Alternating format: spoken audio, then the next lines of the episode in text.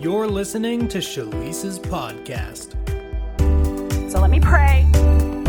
Father, thank you for this day that you have made. And thank you that every single person here, including myself, is here by divine appointment. Thank you that this is not an accident. That you set the members of the body of Jesus Christ in position as it pleases you. And everyone is here today, Father, by the leading of the Holy Spirit. And so I just yield. I yield my body as a living sacrifice, holy and acceptable and pleasing in your sight, redeemed, Father. So think through my mind, speak through my mouth, say what you want to say. We give you full reign to renew our minds this morning. We give you full reign to touch those parts of our hearts and our bodies that have yet to manifest the fullness of Jesus Christ. Do what only you can do, Lord.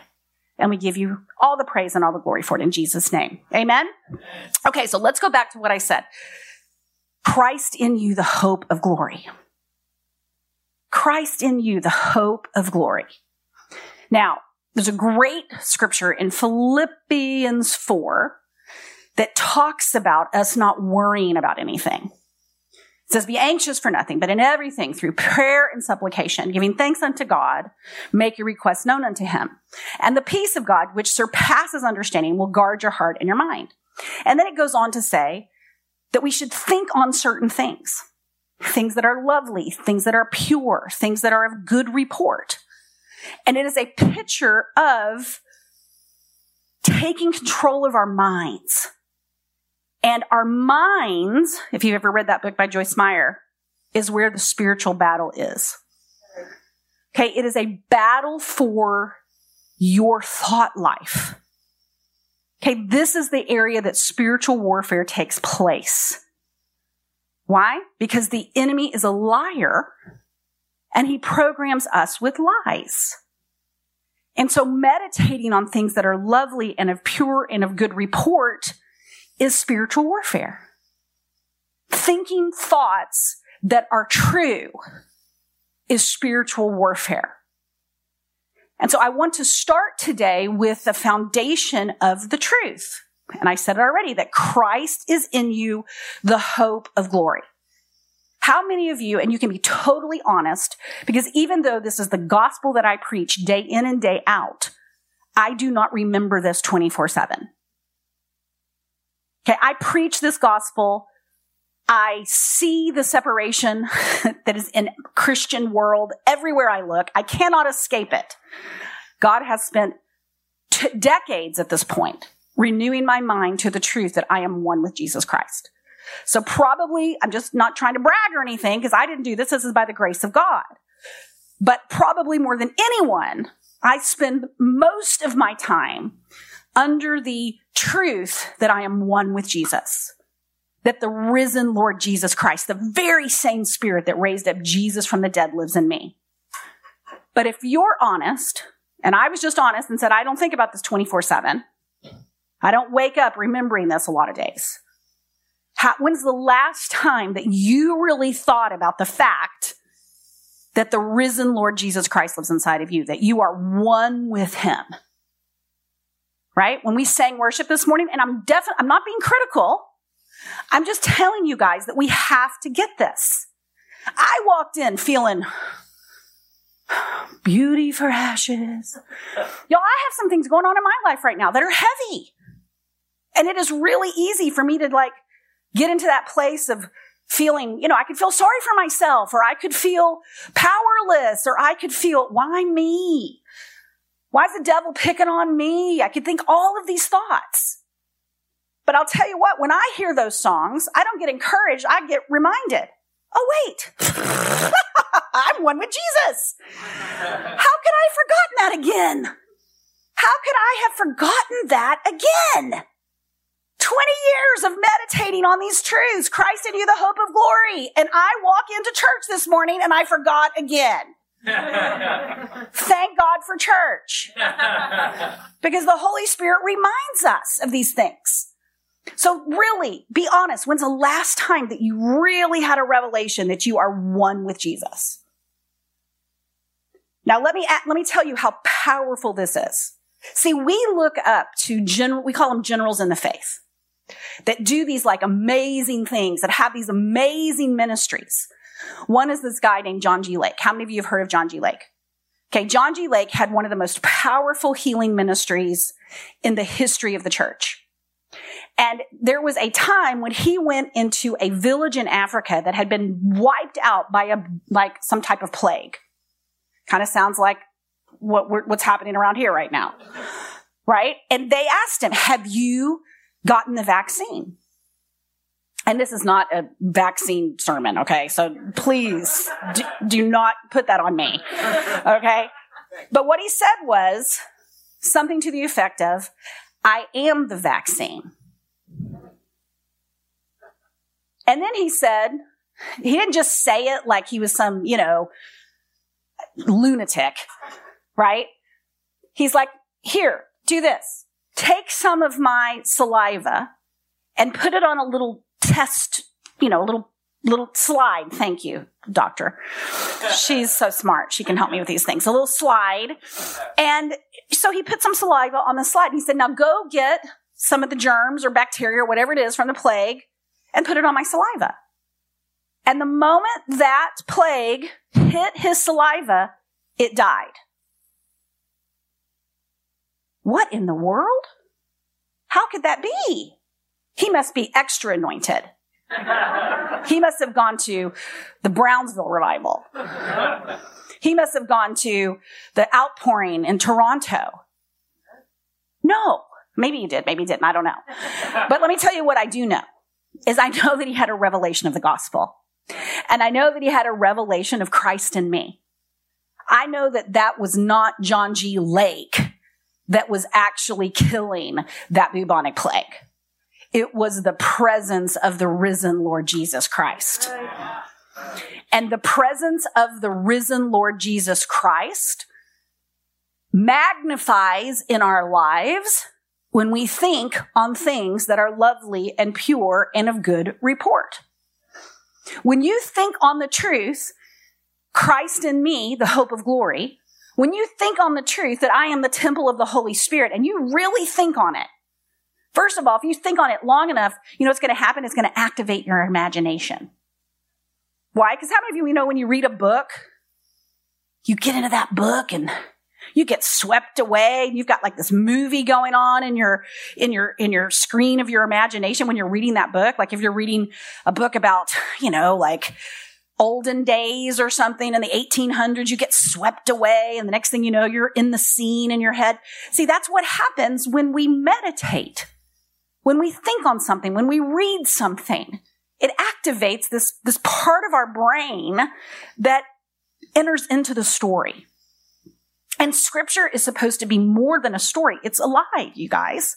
It's not like any other book. You know, it, it, it's alive. These words are spirit. And so when you think on these words, the Holy Spirit engages with you and you start to get an imagination. I'm the temple of the Holy Spirit. Well, what in the world does that look like? Christ in me is the hope of glory. What does that mean? Christ in me. For any of you that have followed my ministry very long, the reason why people think that I'm such an, an authority on this subject is because I did just that. For a whole year, God spoke to me. The Holy Spirit said to me, you're going to meditate on one scripture, Christ in you, the hope of glory. Now, at the time, you have to realize I had a diagnosis of manic depression. I had more problems than a math book. That is quoting the Holy Spirit, by the way. the Holy Spirit actually said, you have more problems than a math book. And then he said, but we can't solve them all at once. And he showed me my mind was like a rubber band ball. And I was like the little core of those things. Have you ever seen at the, at the office max or whatever? Just a ball of rubber bands. And that was my brain because those were, and he said, I know how every one of those lies got wrapped around you. All those rubber bands were lies. And he said, and I know how to set you free. So he wasn't even mad at me that I had more problems in a math book. he wasn't condemning me that I had more problems in a math book. Why? Because I those, every one of those problems was based on a lie. And everything that we go through in our lives is some type of manifested lie. Oh, you better hear me. It's a manifested lie. Everything that is happening in our finances, in our bodies, in our relationships, everything around us is a manifestation of something. A lie or the truth.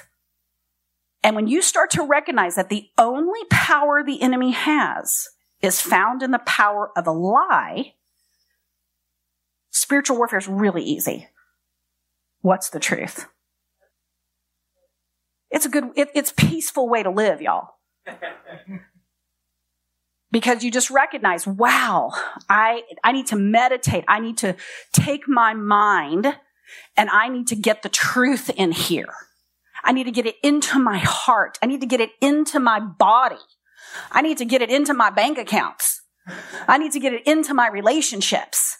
I need to get it into every area of my life. And so when we st- when we think on things that are lovely and things that are pure, such as Christ in you, the hope of glory, granted, more problems in a math book. Diagnosis of manic depression. I mean, guys, this is this has worked when I was having serial miscarriages. This has worked. I mean, I could stand up here for literally for hours and give you my own personal testimonies. Not to mention those that are around us and what we're seeing just by changing what they're meditating on. If you believe that you are under attack, what are you meditating on? If you believe that, first of all, you're going to create that. Why? Because you're just that powerful. As a man thinketh in his heart, so is he. There is a reason the apostle Paul was rejoicing in the midst of prison when he wrote Philippians. And he wasn't trying, he wasn't just, you know, white knuckling it. Oh, this prison. Oh, hallelujah. Hallelujah. Praise you, Jesus. No, he was drunk on the gospel. He was in the bliss of the reality of what Jesus Christ has accomplished. When you really recognize what Jesus has done, you get happy. It's called good news. and it's happy, happy, happy, happy news. And the time it's most happy is when you're in the midst of some type of manifested lie. That's when it's the best news. It's the best news when there's something in your life that looks like it's exalting itself against the knowledge of God. So when we meditate on the truth, and you guys, the most important truth that you have to get is who you are in Christ. Okay. Andrew was talking about that today. And I don't mean it's not a one time thing. You know, it is not a one time thing. It is an over and over and over and over and over and over. It's an every morning thing. It is a morning ritual thing. You get up in the morning and you put on Christ. Christ is your armor, by the way. Your life is hidden in Christ. So you've got to get in Christ every single day. You have to recognize that the you that you've been relating to, that you're mad at, that you're accusing, that you're defending, whatever it is that you're doing has been crucified. You do not have a self apart from Christ. That is a deception. It is a deception. And that is how the enemy eats our lunch. Is he gets us to live out of an identity that doesn't even exist. How brilliant. How subtle. How sly. And here's the challenge because a lot of times we get in church and we hear some good teaching around who we are in Christ but we still take on that identity separate from God. Like I'm the righteousness of God in Christ. We'll say these scriptures. I'm recreated. I'm a new creature. But we kind of still just subtly see ourselves separate. I'm righteous. I'm just like Jesus. But you're not just like Jesus. You're one with Jesus. And it's again a very subtle little nuance as you're thinking about on things that are true and lovely and good report. Now, why is this so important? Because if you can get that right, now we can talk about whatever else is going on. Okay? What is going on that is the attack? Okay? Or what is going on that needs to be transformed in our lives, in our relationships? It's only when you're in Christ can you operate with the mind of Christ. Because we need to discern the truth. We need to find out what is actually going on. Okay? Because a lot of times we blame things on the devil that the devil has nothing to do with. Okay? You're just triggered. I know I'm telling a hard truth this morning, but a lot of people in the church don't even know what a trigger is. Because we don't understand that our current circumstances are hitting programming. It's called the pattern of this world of things that we have experienced in our lives that have taught us to believe lies. Let me just give a very simple example. Someone in fourth grade gets asked to read a book out loud in class.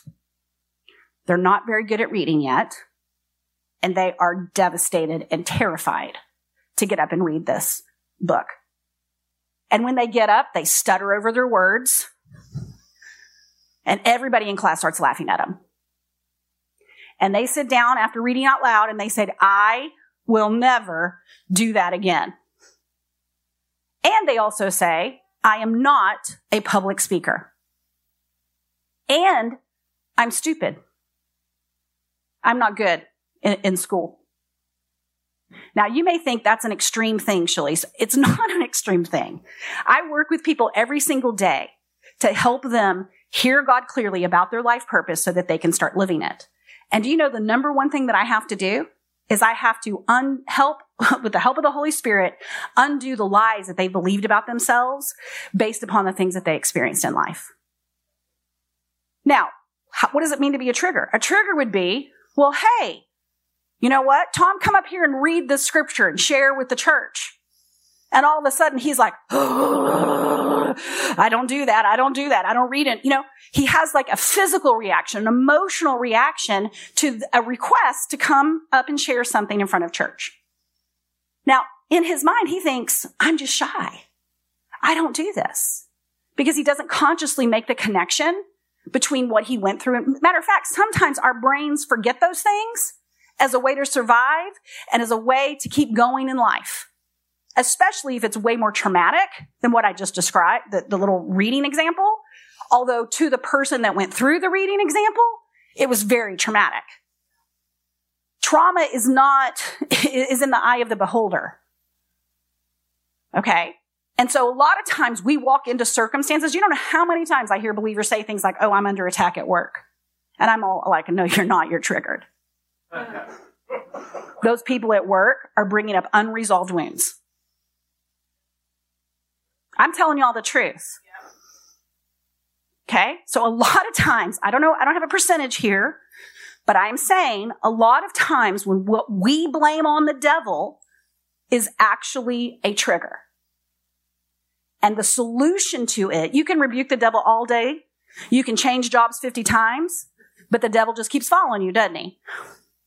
Just keeps coming to your new workplace.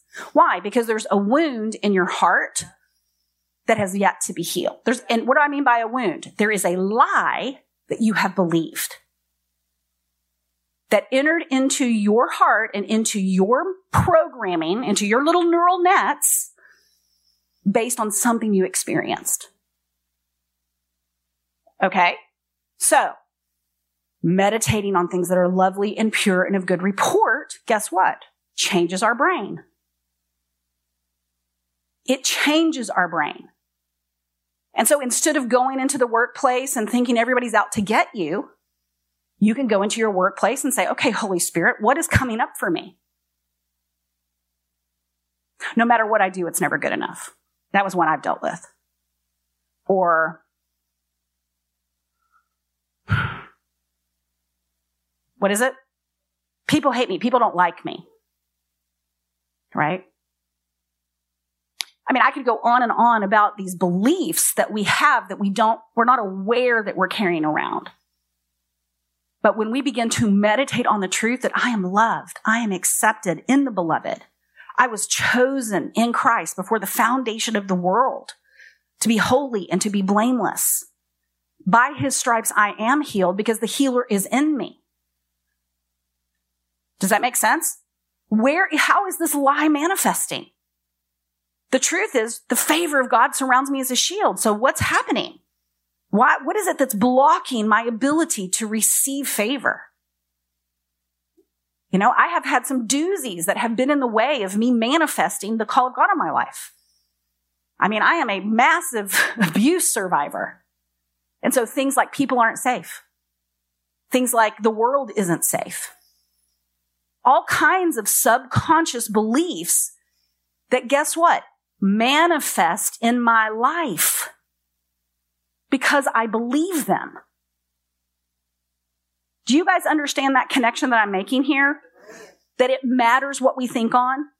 That it, and here's the problem though. A lot of what we believe is not conscious.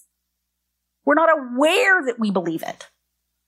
And if you will just, I don't know, take a step back from everything's the devil for a minute, and you will instead think of the, ask this question. What's the lie? What's the lie? What's the lie? Now we could say the lie is from the devil, but the truth is it could just be the lie is from the fact that he is operating in a fallen world at a very high level by programming human beings. We don't all have personal devils. He does not have that many. He's bankrupt. He's stripped. There's a shortage in hell. Do you know what I'm saying? Plus, they're not, they're, they're, they're everything bad. They're jealous. They're full of strife. They can't get organized. all the inner, all the inner fighting. Uh-huh. I mean, just imagine the most unhealthy people that you know trying to get together and take over the world. But see, it's a completely different picture than what a lot of us have been programmed to believe. What's the lie and what's the truth? And how do I get it from off of the pages of my phone, of my scripture, of my Bible, into my heart and into my head? See, I have some lies I'm working on right now. I have some things that have manifested in my life that are lies. I actually know where they came from because I understand this process. You know why? Because I know I'm a good manifester. I'm a great manifester, for good or for bad. I can almost watch it in 24 hours.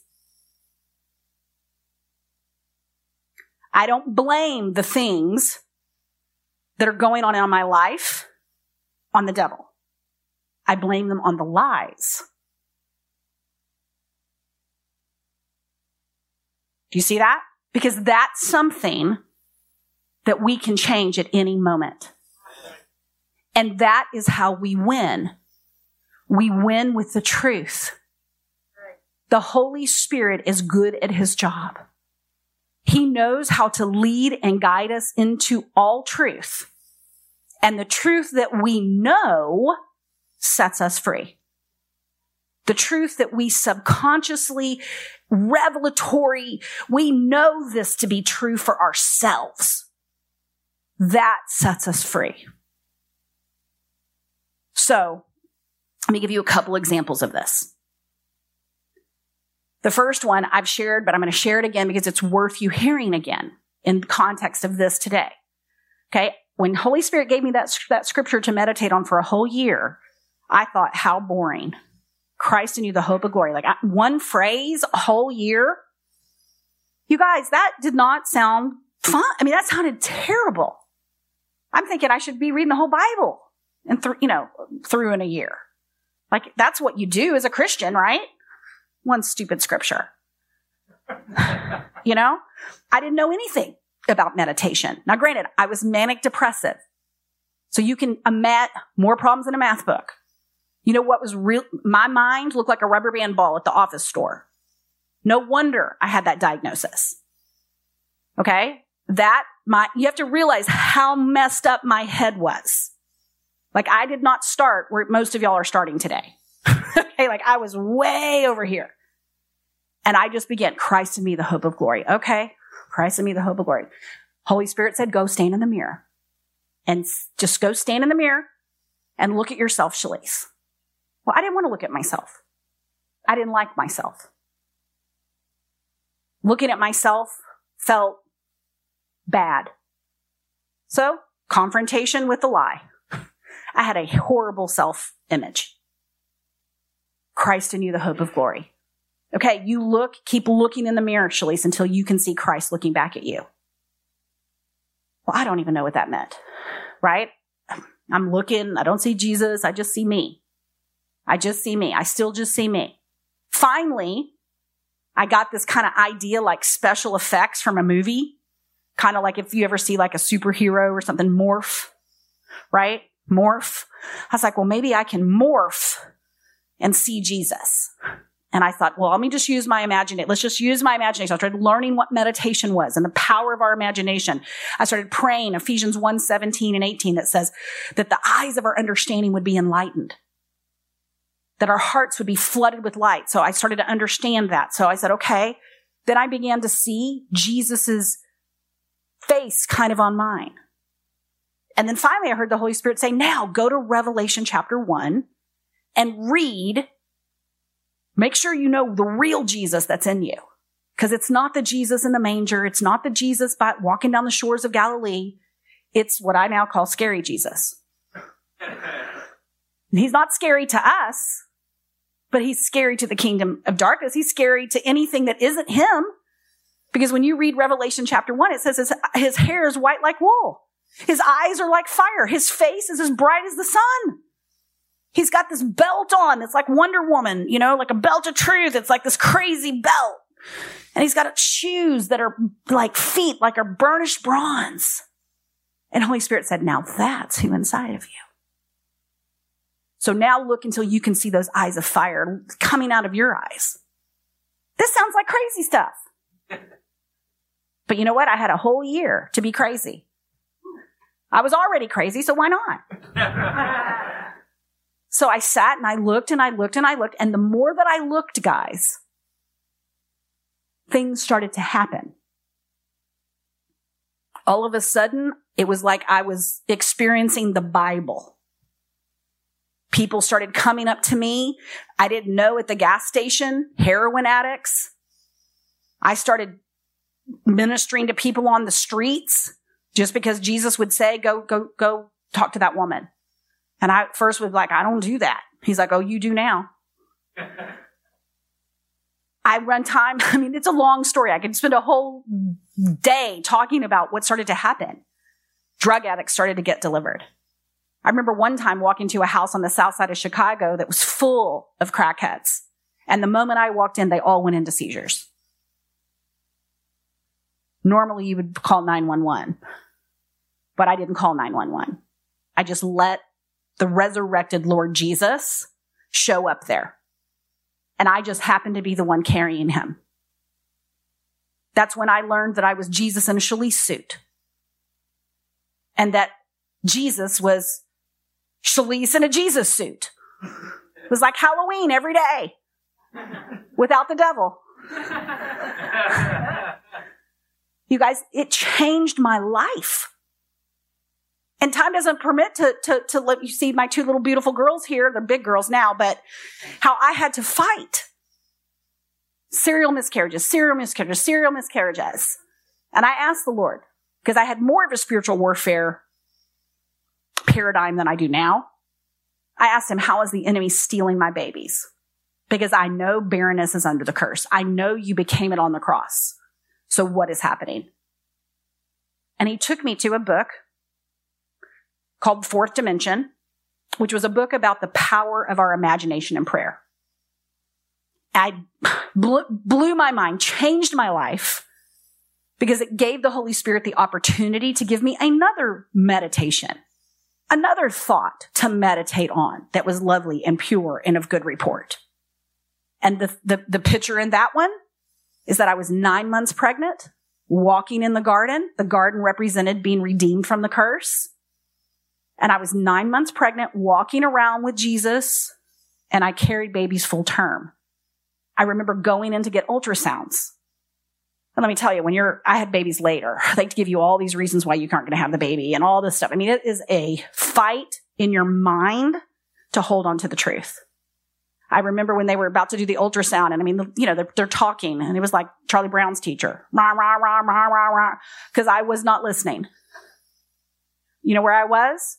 I was in the garden, nine months pregnant, walking around with Jesus.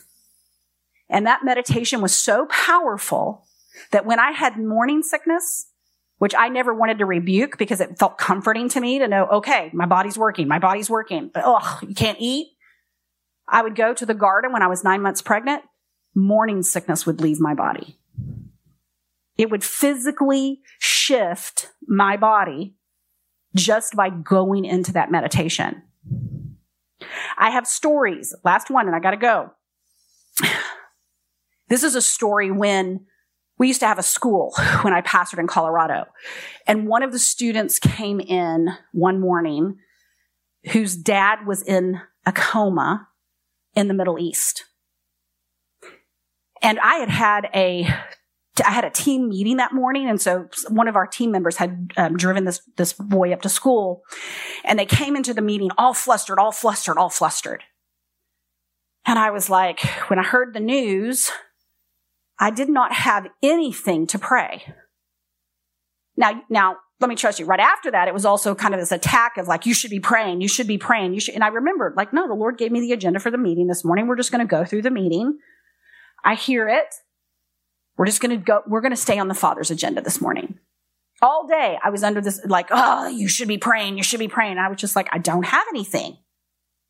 That night, I went to bed, woke up the next morning, and while I was still in that kind of just waking up state, I had a vision. And I saw one of our team members in the spirit go into the hospital room over in the Middle East, go over to the father, breathe on him, say, live, and he woke up. I didn't even get out of bed. I reached over to my phone. I texted this team member and I told him the vision. And I said, go into prayer. This miracle is yours.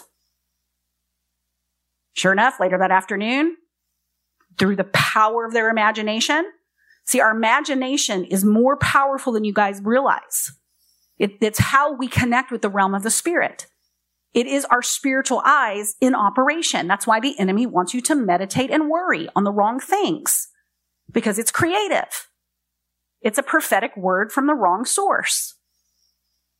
And so he went into, she went into the spirit in her imagination went over into the hospital room in the Middle East, just in her imagination. She gets there, she walks in the door, she feels some, someone behind her. She realizes, oh, wait, that's Jesus. Jesus comes, steps into her, and together they walk over to the Father, breathe on him, say, live, and she knew that in three days he would wake up. And you know what happened? Three days he woke up. So those are just three examples that I can give in a very short amount of time about the power of imaginative prayer, meditating on the truth, and recognizing that the only problem we have is a manifested lie. And the battle is to believe the truth when your physical senses tell you everything else contrary to the truth. Your, your human feelings tell you everything contrary to the truth. The battle is in our humanness. But he has won the battle. We are in him who has won the, ba- the battle.